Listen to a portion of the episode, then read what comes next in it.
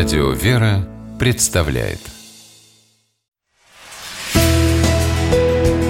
Литературный навигатор. Здравствуйте! У микрофона Анна Шапилева.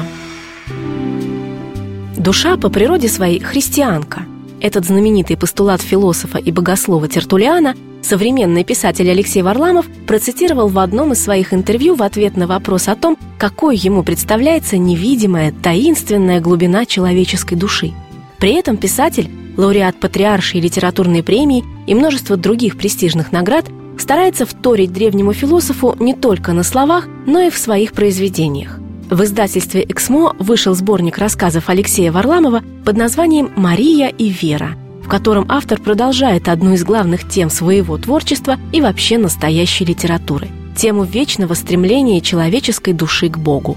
Может быть, именно поэтому писателя нередко сравнивают с русскими классиками. Напоминает их Варламов и манерой литературного письма.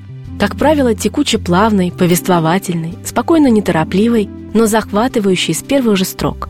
В рассказе «Покров», например, поистине бунинский лирический психологизм.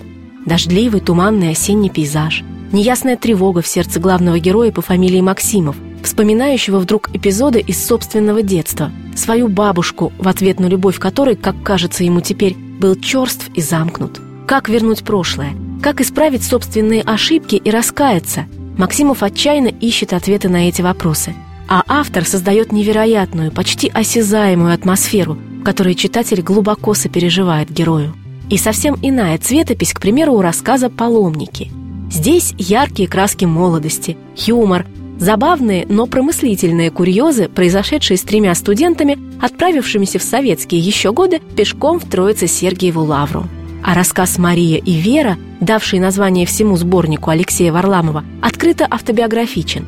Писатель рассказывает о своем детстве с двумя бабушками, такими разными, но по-своему сумевшими сделать вклад в то, что в жизни их внука кассета с любимой рок-оперой «Иисус Христос. Суперзвезда» все же уступила место Евангелию. Каждый из персонажей сборника по-своему идет к осознанию истин высшего порядка. Не у всех них это происходит гладко и легко.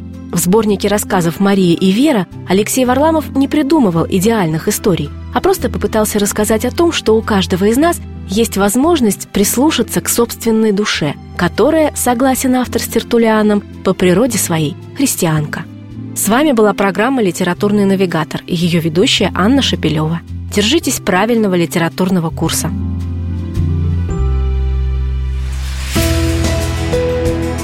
Литературный навигатор.